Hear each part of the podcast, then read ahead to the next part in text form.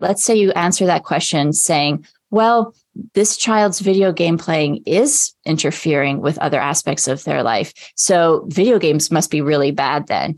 You know, I argue in the book that probably what we need to be looking at is well, what else is going on in that child's life that is compelling them to spend so much time playing video games. Perhaps that's a symptom of some other aspect in their lives that's not going so well. And perhaps this is actually a good coping strategy for them at that moment. And it's actually supporting them, it's providing them some sort of relief from an otherwise very challenging situation.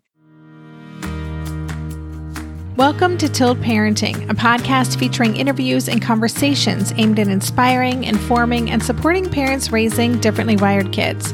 I'm your host, Debbie Reber. My guest today is Dr. Katie Davis, a researcher on the impact of digital technologies on young people's learning, development, and well being, and the author of the fascinating new book, Technology's Child Digital Media's Role in the Ages and Stages of Growing Up. The world of technology is ever expanding and it is integrating into our lives so seamlessly that we often don't stop to consider what effect it's having on us and our children. In this conversation, Katie helps us understand what this impact is and what we want to consider surrounding our kids' use of tech. Katie and I explore how technology is accelerating the full arc of child development what the research says about the efficacy of apps that are sold as tools to develop kids' learning and things like executive function skills, and whether or not ADHD symptoms can be exacerbated by technology use. We also discussed gaming disorder and how to support children in their usage of social media while they're developing and exploring their identities. Dr. Katie Davis is Associate Professor at the University of Washington and Director of the UW Digital Youth Lab. Her latest book that we're discussing today, Technology's Child, brings clarity to what we know about technology's role in child development and provides guidance on how to help children of all ages make the most of their digital experiences. Thank you so much. And now, here is my conversation with Katie Davis.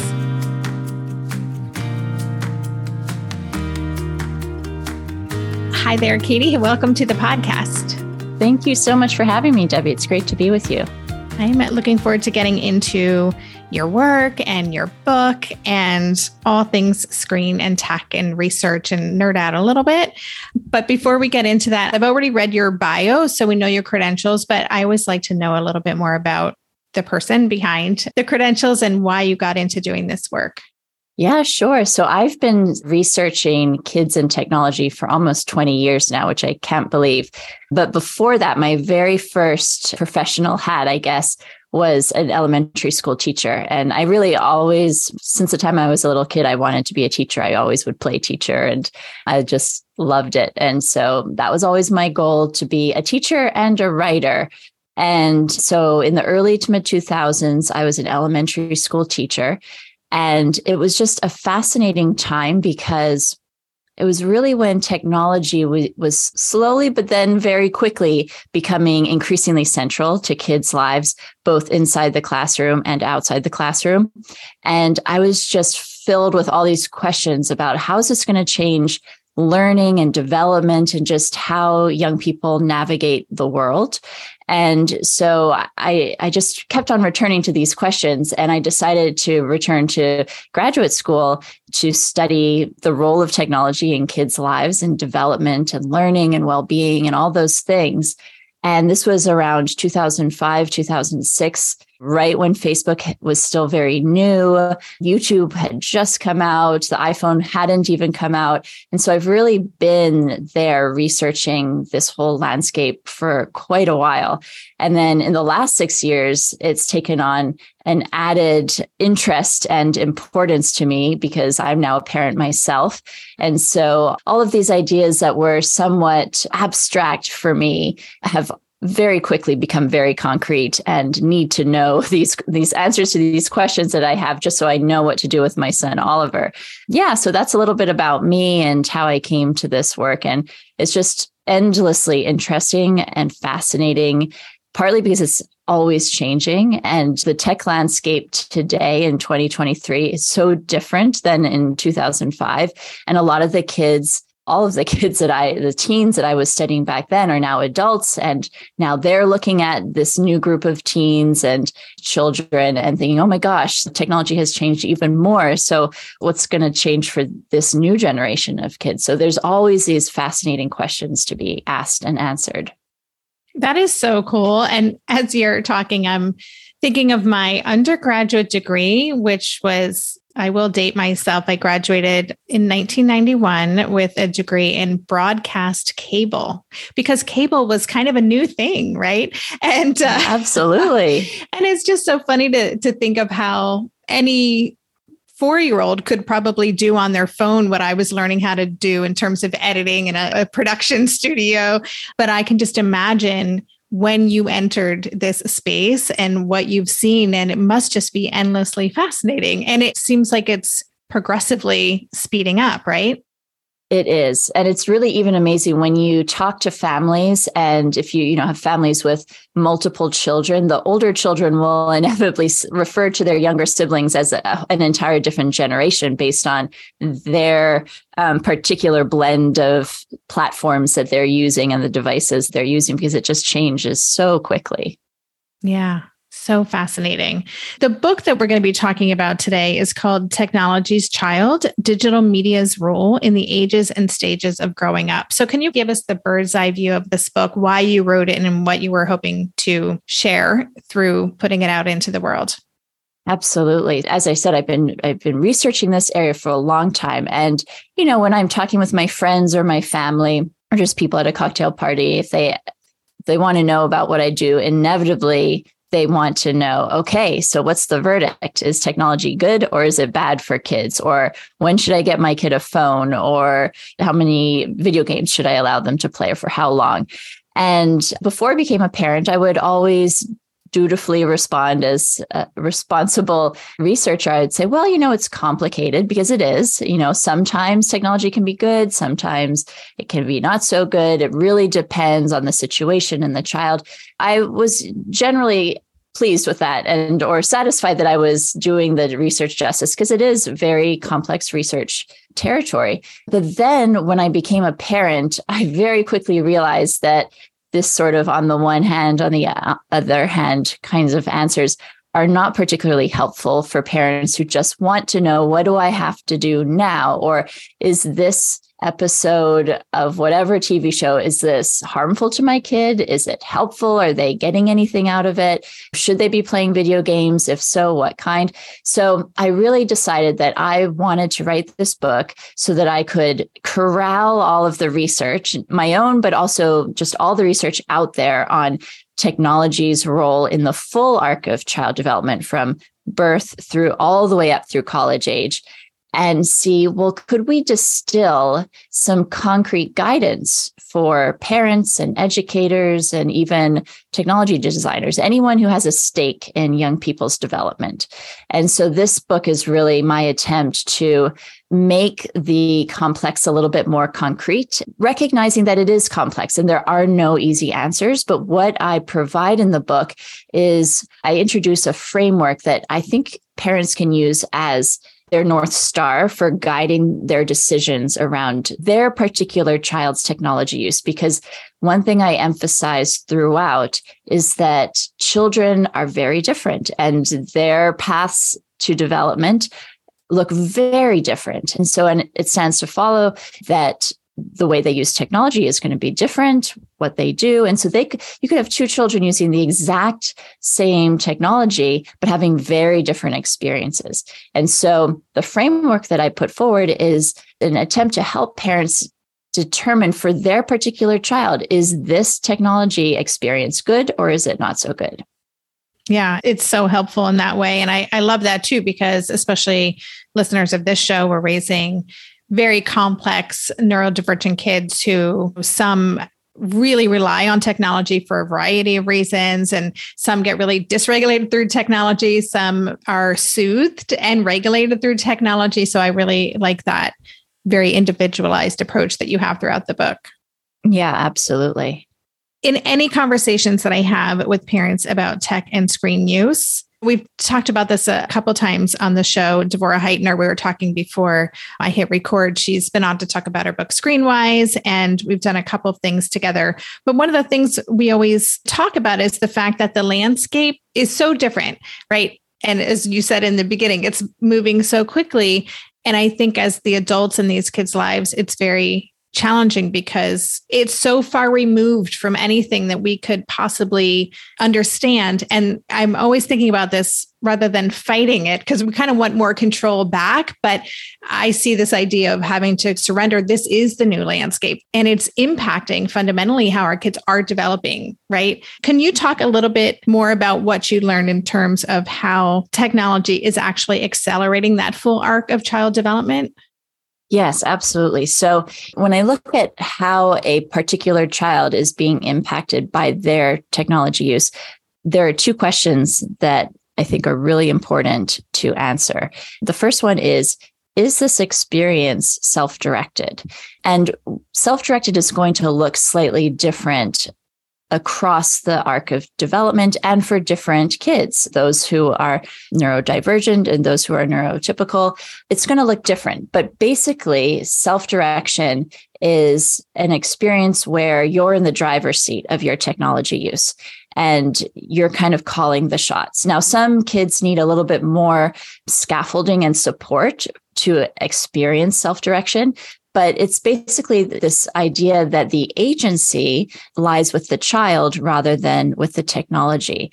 And when you have that sort of relationship to technology, that is generally a sign that your technology use is supporting whatever aspect of development that you're tackling. So for young kids, they're developing their ability to self regulate, they're developing their early literacy skills. When you get older, you, you have older kids and tweens developing friendships and navigating the cons- complex peer relationships and identity development. So all of these developmental tasks of across the full scope of development, they require children to exert some amount of agency. And so when it comes to how technology is impacting whatever stage of development they're at, you really want to zoom in and look at well, where is that agency? And are they having a self directed experience? And so that's the first question. The second question is this community supported? And that's really what's the sort of support that kids are experiencing surrounding their technology use? You know, are there parents there to make sure that they're not spending too long playing a video game or watching endless Netflix? Or if they're a little bit older and they're participating on a social media platform, what sort of community are they experiencing on that platform? Is it supportive? Is it toxic? So, really, those two anchoring questions is it self directed? Is it community supported? By looking at kids' technology experiences through those two questions, it'll take you a long way, is what I argue in the book. It'll really help you understand is this experience supporting my child's development, or is it in some way undermining it or detracting from it? Yeah. And again, that looks different at every phase of a child's life and where they are in their unique development. So I want to ask a little bit more about agency, and we'll do that right when we get back from a quick break. We just celebrated our two year anniversary of Gotcha Day when we adopted our sweet Haskell, my cat who acts like a dog, plays fetch, and who I'm pretty sure has sensory processing differences. Are you getting a new pet soon? That means you'll need to think about getting the necessities like food, toys, a bed. Something you may not be thinking about, though, is pet insurance. That's why you should check out ASPCA Pet Health Insurance. The ASPCA Pet Health Insurance Program offers customizable accident and illness plans, making it easier for pet parents like you to help your pet get the care they may need. The ASPCA Pet Health Insurance Program has been around for over 18 years, and they've helped more than 600,000 pets during that time. They allow you to customize your plan, helping ensure that your pet's plan is as unique as they are, because vet bills can really add up, especially when you're least expecting it. It's simple. Use their app to submit a claim and you'll receive reimbursement for eligible vet bills directly into your bank account. To explore coverage, visit aspcapetinsurance.com slash parenting. That's aspcapetinsurance.com slash parenting. Again, that's aspcapetinsurance.com slash parenting. This is a paid advertisement. Insurance is underwritten by either Independence American Insurance Company or United States Fire Insurance Company and produced by PTZ Insurance Agency Limited. The ASPCA is not an insurer and is not engaged in the business of insurance. There's so much more to maintaining a healthy gut microbiome than eating a balanced and healthy diet. Travel, certain medications, and of course, something many of us have plenty of in our daily life, stress, are just some of the other factors that can totally throw off our systems. Enter Ritual. They created Synbiotic Plus, a three in one supplement with clinically studied prebiotics, probiotics, and a postbiotic to support a balanced gut microbiome. Their supplement includes two of the world's most clinically studied probiotic strains to support the relief of mild and occasional bloating, gas, and diarrhea. I like Synbiotic Plus because it delivers all this goodness in one single nested minty delayed released capsule designed to help survive the harsh conditions of the upper GI tract. And because the capsules don't require refrigeration, I just keep them on my desk so that I get that helpful visual cue every morning. Plus, they're easy to bring with me when I travel. There's no more shame in your gut game. Synbiotic Plus and Ritual are here to celebrate, not hide your insides. Get 25% off your first month for a limited time at ritual.com slash tilt. Start Ritual or add Synbiotic Plus to your subscription today. That's ritual.com slash tilt for 25% off. So I'd love if you could talk a little bit more about the agency piece of self-direction. I'm just even in terms of some examples about what that looks like. Was it what they're actually doing with their finger? Is it I think about sandbox games or Minecraft where you're building? So what are you talking about? That's a great example too. Yeah. So I give a lot of examples throughout the book for because it's going to look different at different stages of development. So when I was writing the book at the height of the pandemic, my son was three and four. And so I was really zooming in and looking at, of course, well, what does self direction look for these early kids, especially because most of my research has historically focused on older children and adolescents. And so early childhood, I don't typically touch as much, but I go into this very deeply in the book. And so I pulled out some examples from Oliver's technology use and different apps that he really enjoyed, particularly during the pandemic. And there are two in particular that I think are a good example of one that is supportive of agency and then one that is not so much. So the one that is, this one is a drawing app. It's Peppa's Paint Box. He loved the Peppa Pig TV series for a while. And so he had Peppa's paint box on his tablet. And when you open this app, it just takes you to a blank canvas and you can pretty much do whatever you want, create whatever drawings you want, change the colors, use different drawing implements. There's no sort of nothing that's propelling you forward in any direction or moving you to do this rather than that. And so when I observed Oliver engaging with this app, he would typically be really involved in it for about 15 or 20 minutes. And then he'd kind of lose interest and move to something else. And typically it was off of his tablet. And this is the kind of cadence that is typical in non screen based play experiences for little kids 15, 20 minutes of a play episode and then they're kind of ready to move to something else. And it's because they're in control of their attention. They're guiding the experience. They're saying what I want to do now. What do I want to do next? They're in the driver's seat. So this is what agency looks like for young kids when it comes to technology. And the way the technology in that particular app is designed is really key to the experience of agency and maintaining control over your attention. So with Peppa's Paintbox, there there is no timer that's moving him at a particular pace.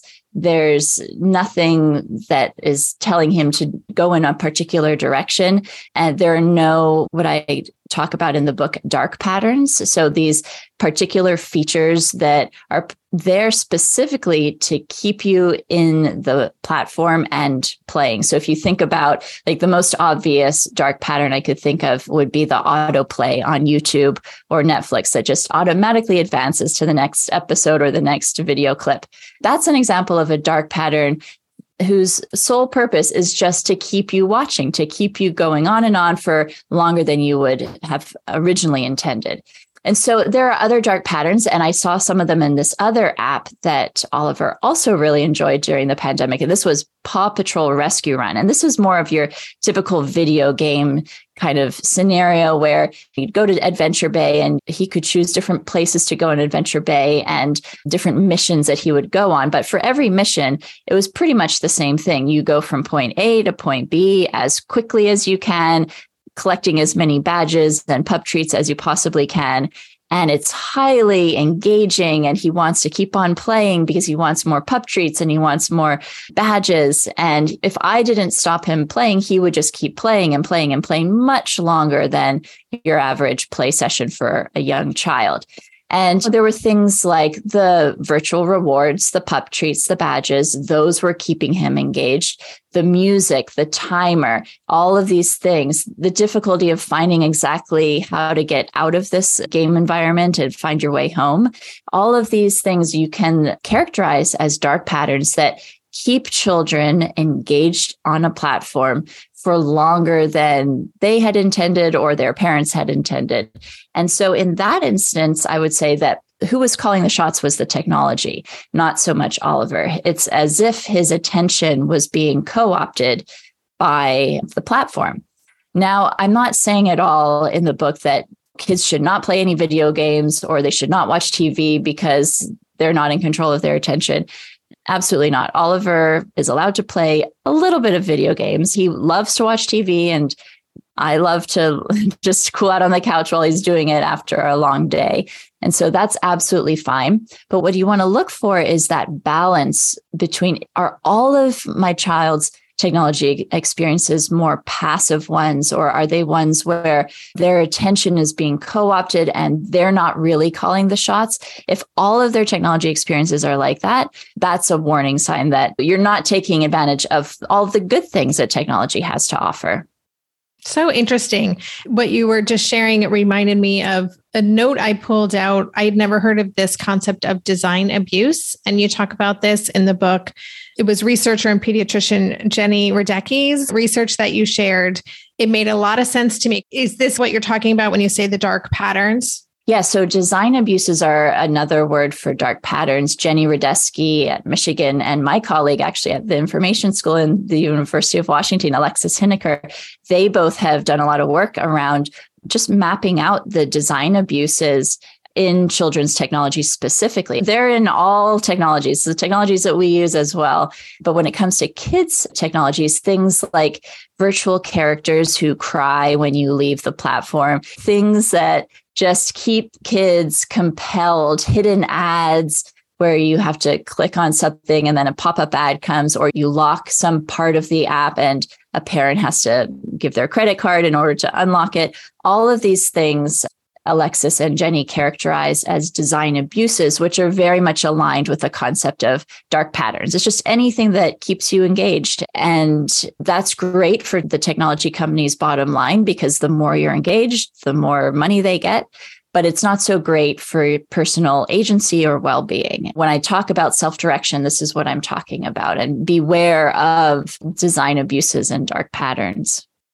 Yeah, super interesting. You talk a lot earlier in the book when you're talking about younger children about the potential interference of a child's executive function skill and their technology use. And executive function is something we spend a lot of time talking about in my community. And there's, I think, probably a lot of misinformation. It can support their development and vice versa. And I'm just wondering if you could share what we want to consider in terms of the effect of certain technology on our kids' fledgling executive function skills.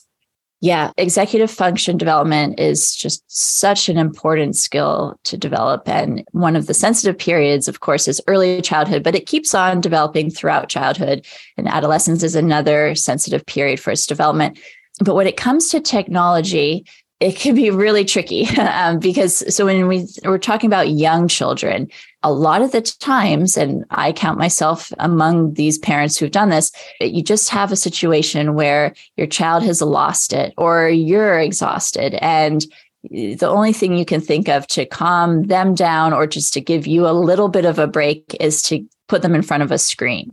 And it often does the trick. They are automatically soothed. You get a moment to breathe, all good. The danger of doing that too often is that children learn whether explicitly or not they just their bodies learn that if something's going wrong with me i'm going to look to this screen and that's going to be soothing me rather than developing those skills that are so hard to develop but so important to soothe yourself and so again, it comes down to balance. Absolutely. The screen can be one of many tools that parents go to to navigate these very challenging situations. But if it's the go to, that's when there's a problem because there's no room in that situation for kids to practice their own fledgling skills of self regulation, self soothing. It all comes down to balance. I would love to talk a little bit about the increasing amount of apps that are being designed specifically to support kids on executive function, kids with ADHD. And I'd love to get to that right when we get back from this quick break.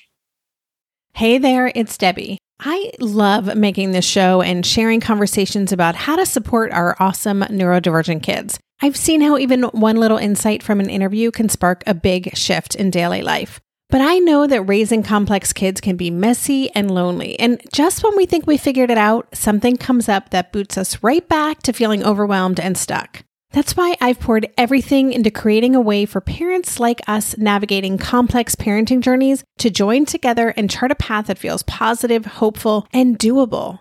It's the brand new Differently Wired Club experience. In the club, you'll get personal support from me and other seasoned parent coaches six live calls every month where you can connect and get your personal questions answered, the opportunity to learn directly from authors and experts like I have on this show, monthly themes for getting specific and tactical, an exclusive private podcast feed, and the best, most generous community of parents. Seriously, these folks show up for themselves and each other, and that right there is really everything because it's a daily reminder that we're not alone. Our kids aren't broken, and we have totally got this. The recently rebooted Differently Wired Club is on a brand new platform with its very own iOS and Android app. It is such a great space. However, you learn, whatever your style, no matter the ages, genders, and neurodivergent profile of your children, the Differently Wired Club can help you cultivate the positive shifts you're hoping for. Join us today by going to tiltparenting.com slash club. That's tiltparenting.com slash club. I hope to see you on the inside. Hello, you sentient ball of stardust. My name is KC Davis. I'm a therapist and I'm an author of the book How to Keep House While Drowning, where I talk about ways to make it a little bit easier to take care of yourself when you're overwhelmed, stressed, have mental health issues, physical health issues, or maybe you're just in a hard season of life. Maybe you're looking for a place that you can come and listen to some practical advice. This is a podcast for all of the self help rejects. We're going to talk about skills for survival and self kindness. And I'm going to leave the pop psychology at the door. I promise not to tell you to meditate or to journal. We're just going to give you some really insightful conversations with hopefully some practical advice. So I don't believe you need to pick yourself up by the bootstraps. I don't want you to just try harder, and I don't believe that laziness exists. So join me over on Struggle Care, where we can find compassionate solutions that help us function a little bit better there are more and more apps that are specifically being designed with this goal of helping kids learn emotional regulation, learn executive function, and they are designed specifically for kids who have ADHD or learning and attention issues or regulation issues.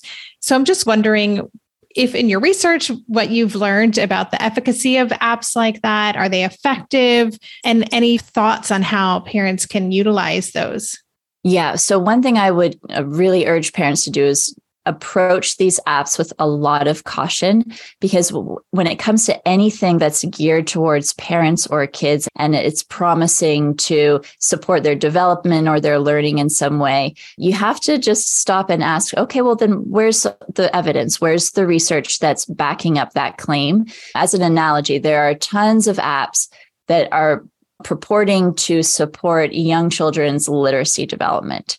And they have absolutely zero research backing them, maybe a few focus groups that they've done internally, but no peer reviewed research.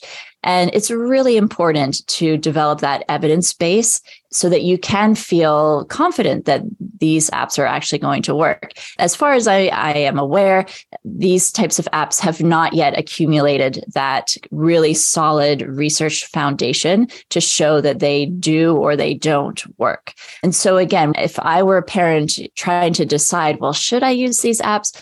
Should I not? I would say, well, why don't we give it a try? We'll give it a try and see how it fits for our family and see if it feels like we are making this app work for us so that it's serving our needs versus, you know what, this app is calling all the shots. It's taking me from one situation to another. It's teaching me how to transition, but it's not really actually letting me do it on my own because that's the ultimate goal is that technology can be fantastic for giving you that initial support and scaffolding but eventually you want to be able to take that away and be able to do it yourself. Again it comes down to the agency and being in control. And so that's what i would urge parents but while we're waiting for the research to come out on these apps really pay attention to how this app is being incorporated into your family, how you're responding and how your child's responding. And if you feel like you're still in control of things with its use. Yeah, that's a great response. And so, what I'm hearing is think of these as tools that you can use, but not as a solution. Absolutely. You know, I'm thinking uh, as an analogy to my own recent experience with my son for the last year or so, we've been doing a lot of speech therapy. And the speech therapist suggested that we try this app. I think it's called Articulation Station. And I thought, okay, great. We'll go to these speech therapy sessions weekly, and then he'll just use the app and problem solved.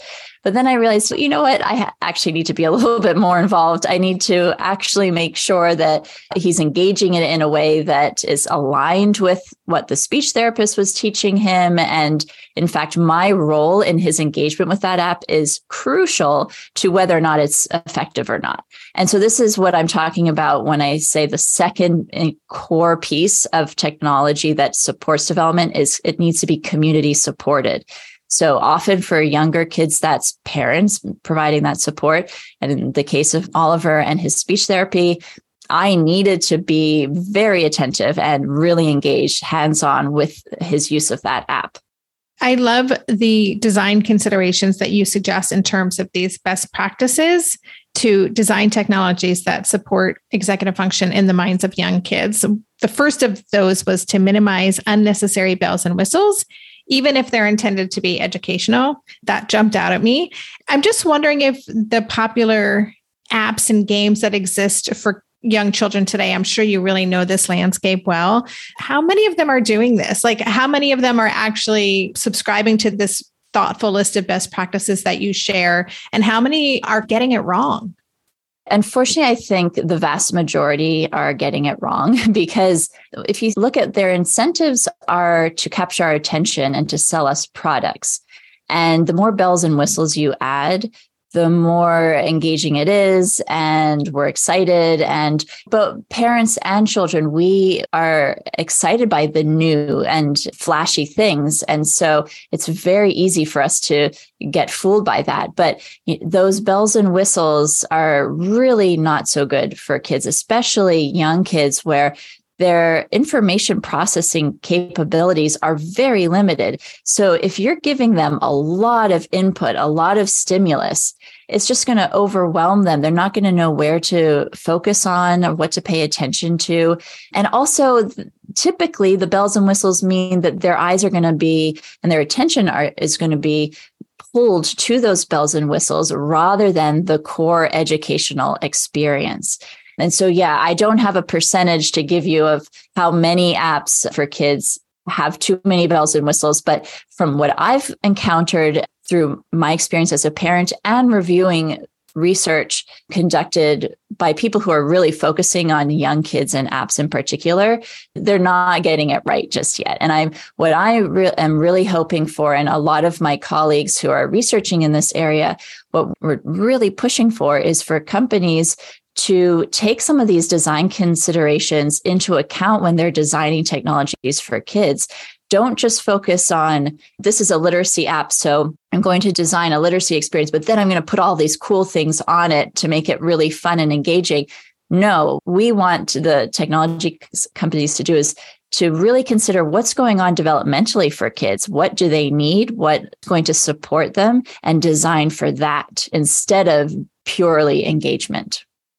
Yeah, that makes total sense. As you were answering that, I was thinking back to my college days again when I was majoring in broadcasting cable. You learned how to do transitions, and there were those students who put every possible transition in the shortest video just because they could, and it wasn't thoughtful. So I think when you were saying that to just be really thoughtful and intentional about the why, the underlying why, you're including these things. Absolutely this is not something you go into in your book. But while I've got you here, I'm going to ask you this and feel free to take a pass.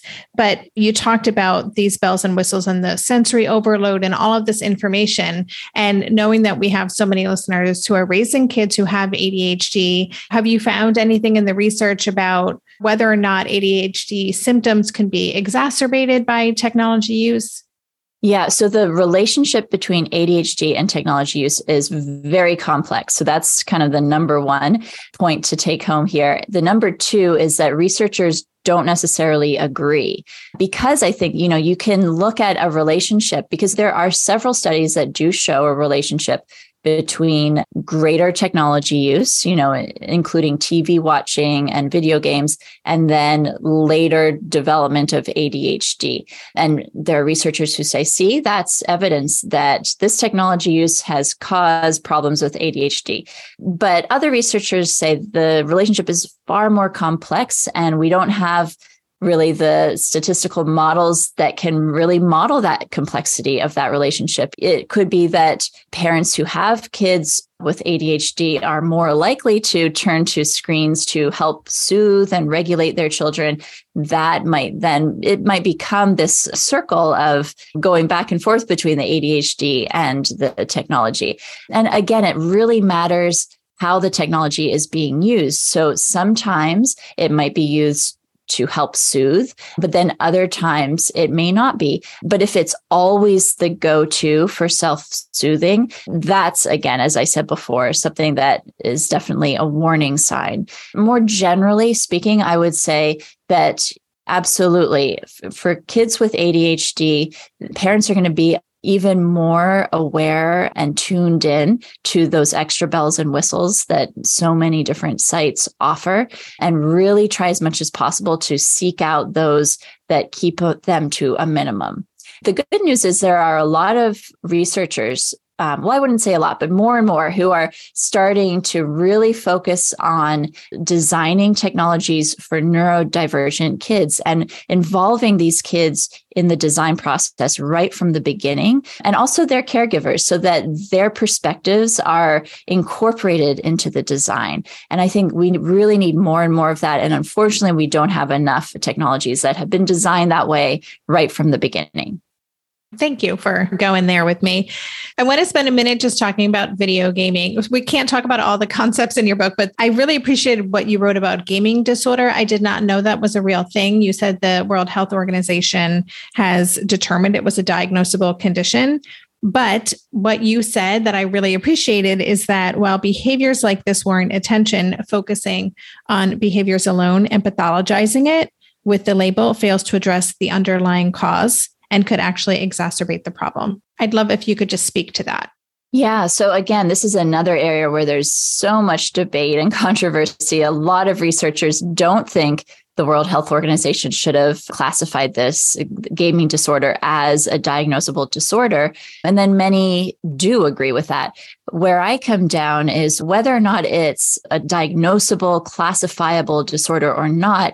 What's more important is to really tap into how is this child's experiences with video games affecting them and is it interfering with other aspects of their development or is it supporting their development? So for one child, you might have them playing games and actually it's a very rich social experience. They have a Minecraft server with their friends especially during the pandemic, this type of thing was really a lifeline for a lot of kids and a great opportunity for social engagement. And actually, in my book, I have a section talking about Minecraft servers specifically devoted for ADHD kids, Autcraft, and how that has been a really important community for many kids with autism and, and their families. So, w- with respect to video games, whether or not it's an actual disorder or not, you really have to look at how a particular child is interacting with this particular video game. Are they having opportunities for socializing or are they not? Is it getting in the way of their academics? Is it not?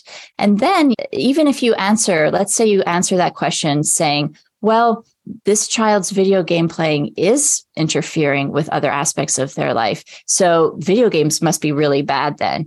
You know, I argue in the book that probably what we need to be looking at is well, what else is going on in that child's life that is compelling them to spend so much time playing video games. Perhaps that's a symptom of some other aspect in their lives that's not going so well. And perhaps this is actually a good coping strategy for them at that moment. And it's actually supporting them, it's providing them some sort of relief from an otherwise very challenging situation. So saying there's gaming disorder, that means too much video games is bad. What I'm arguing in the book is that that has the danger of missing the full complexity of what's bringing a child to playing video games so much. That makes so much sense. And we talk about the iceberg theory and focusing on the external behavior just completely ignores all the underlying things. So, as you're saying that, I'm thinking just like with younger kids, as you talked about earlier, you could have the same external behaviors, gaming behaviors, engagement, and it's going to be different depending on the individual behind it. So, there's, we can't just kind of look at this checking up all these boxes and then that means X because that's not necessarily the case. Okay, that's super helpful. Before we wrap up, I did want to just spend a moment talking about the reality of adolescents and young adults and tweens as well doing their identity development online and dealing with feedback and cyberbullying and all of that. And little side note, I am a reality TV consumer and this is something that comes up a lot is these reality TV stars, if you will, didn't know what they were signing up for in terms of the hate that they are getting if someone doesn't like their story arc or whatever. And suddenly they are just receiving so much vitriol online. I don't know if that's the norm, but I, am wondering if this whole generation is growing up feeling like I just have to have a thick skin. This is a part of living in this world today, is accepting that I'm going to get abused by people I don't know online. Would you say that's a fair assessment? Maybe that's too dramatic. And I'm just wondering what's happening. I don't think you can over dramatize how stressful it is to be a teen today and be growing up and doing all that identity work and the friendship work in a social media saturated context. It's just a tremendous amount of stress and pressure and crazy dynamics that interweave in very complex ways with offline dynamics. And it is so public and so persistent. And so, absolutely, it's very challenging for teens. And we have seen over the last 10 years quite a concerning spike in mental health challenges among teens, particularly girls and LGBTQ plus teens. And there is a lot of mounting research that's at least showing that social media is implicated. We can't yet draw a very straight line from one to the other. And it wouldn't make sense to just say social media is causing these problems without taking into account everything else that young people are experiencing today and all of the challenges. But I'm pretty convinced by my research and the research of a lot of other scholars that social media is implicated and often for some teens more than others. So some teens who are particularly prone to comparing themselves to other people and, and actually reacting poorly to that. Teens who are experiencing low self-esteem or body image challenges. All of these things are amplified online and can be tremendously damaging when you factor in all the other stuff that's happening in teens' lives. So, yes, it's something that I am very concerned with. I think we shouldn't say, all social media is bad for all teens, but there's definitely something going on there that we need to pay attention to. And we really need to, I think, approach this from many different angles. So one one that I as a researcher am trying to address is well could we design these social media platforms better? There are some features on these platforms that are not so great. The idea of being able to infinitely scroll through an algorithmically curated feed that's just showing you stuff that it knows is going to keep your eyeballs there, whether or not it's good for your mental health, that could change. It doesn't have to be that way. So, in our lab, we are exploring different designs and how to make social media better. Now, there's a whole how to then translate that and transfer that into the tech industry is a whole other can of worms. But there are other things that we can do. And there's a lot of great work that different organizations like Common Sense Media and schools are doing to support teens in just bringing to bear a particular stance to social media and trying to frame it for them so that they can understand, you know what, the stuff that's on here was designed to keep you there and to make you not necessarily feel so great about yourself. And what you're feeling is totally normal and it is really stressful. And just to help them validate their feelings and to perhaps help change the way they interpret what they're seeing and even give teen strategies like how about unfollow certain accounts and follow more positive accounts or mute certain people and then go for the people who are actually affirming and making you feel good? So developing strategies like that can also be really helpful. And then of course families i think have a really important role to play of just being there to engage teens in these conversations in as non-judgmental a way as possible. And that's really hard because, you know, as adults, we think, oh, they're just online. They're just scrolling through their feeds. What I'm doing is important. I'm doing work and things like that. But I urge parents to think of their teens socializing and identity expression as their job. That's their developmental job right now. And nothing is really more important. Of course, their education, absolutely. But developmentally, this is what they're supposed to be doing. And so if you can approach the conversations, taking what they're doing really seriously and not just dismissing it as just idle, wasting your time, that I think can go a long way in helping you to really connect with your child around these issues. What a great answer. Thank you for that. And there's so much more we could talk about. I want to say thank you again for everything that you shared because the book is so rich. You cover so much research. I can tell that you love this work and it's super interesting. As a way to wrap up, is there anything that you would want to leave parents with, something that we didn't get to? Yes. So I would encourage parents to embrace the concept of the good enough digital parent. And this is an idea that I explore in the book. It comes from a really old concept from the middle of the 20th century. This pediatrician named Donald Winnicott wrote about the good enough mother. And so I've updated it to the good enough parent and the good enough digital parent for 21st century setting. But the basic idea that Winnicott was putting forward was as parents, if we're perfect, if we're there for our children 100% of the time, we're actually doing them a disservice because we're not giving them space to develop their own resilience, their ability to navigate complex and tricky territory, to get themselves unbored when they're feeling bored. And so actually being good enough is great. It's the best. It's what you it's what you're aiming for. And so I think this concept really translates well to the digital realm.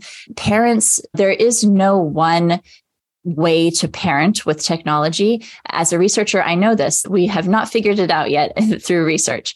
And so it is more of a trial and error, really paying attention, being as engaged as you possibly can, adjusting if things are not going so great based on your observations, but giving yourself a break to know, you know what, I'm doing my best, and that's probably going to be great. We're both going to be learning a lot as we fumble our way through this landscape and this ever changing technology territory. Yeah, embrace the concept of a good enough digital parent, both when you are thinking about how you monitor and mediate your children's technology use, but then also with your own technology use, we're absolutely prone to slip ups of our own and not being completely attentive to our children when they're making bids for our attention.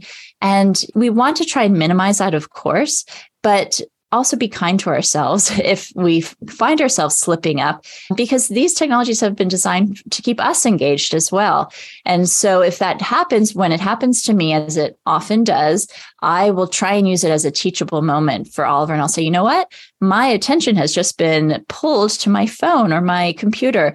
Let me put that away and continue playing. And where were we? And so I would really encourage parents to embrace good enough digital parenting, feeling confident that good enough is really great. Love that. Perfect note to end this conversation on. Thank you for that. That feels really good. Listeners, I'm going to have a link to Katie's book in the show notes. Where should parents learn more about you and engage? Yeah, so I think the best first place to go is my website because they can sign up for a newsletter and get a free sample from the book. That's katiedavisresearch.com. And that has all my social handles. Usually Instagram and Twitter are at KTBDA, but everything's at my website, katiedavisresearch.com. Awesome. So, listeners, again, definitely check out Katie's book. I'll have links to that in the extensive show notes page. It is a fascinating read. And for all the research that's in there, it's not a hard read either. It's very digestible. So well done.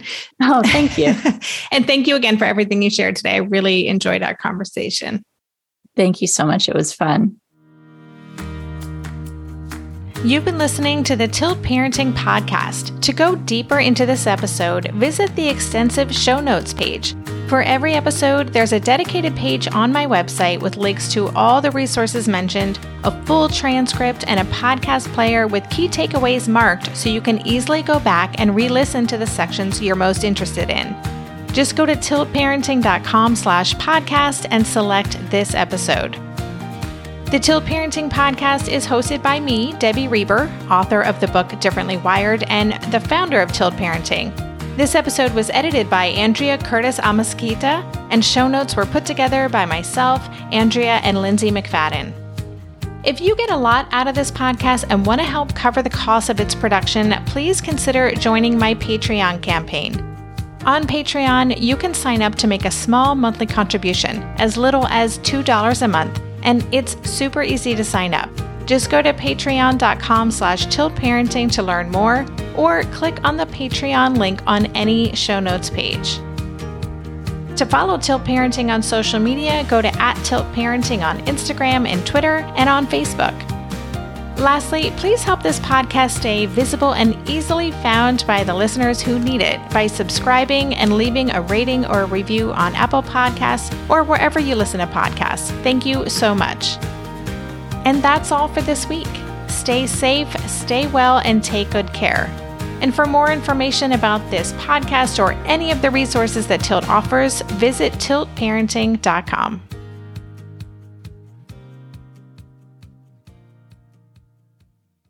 Hello, you sentient ball of stardust. My name is KC Davis. I'm a therapist and I'm an author of the book How to Keep House While Drowning, where I talk about ways to make it a little bit easier to take care of yourself when you're overwhelmed, stressed, have mental health issues, physical health issues, or maybe you're just in a hard season of life. Maybe you're looking for a place that you can come and listen to some practical advice. This is a podcast for all of the self-help rejects. We're going to talk about skills for survival and self-kindness. And I'm going to leave the pop psychology at the door. I promise not to tell you to meditate or to journal. We're just going to give you some really insightful conversations with hopefully some practical advice. So I don't believe you need to pick yourself up by the bootstraps. I don't want you to just try harder, and I don't believe that laziness exists. So join me over on Struggle Care, where we can find compassionate solutions that help us function a little bit better.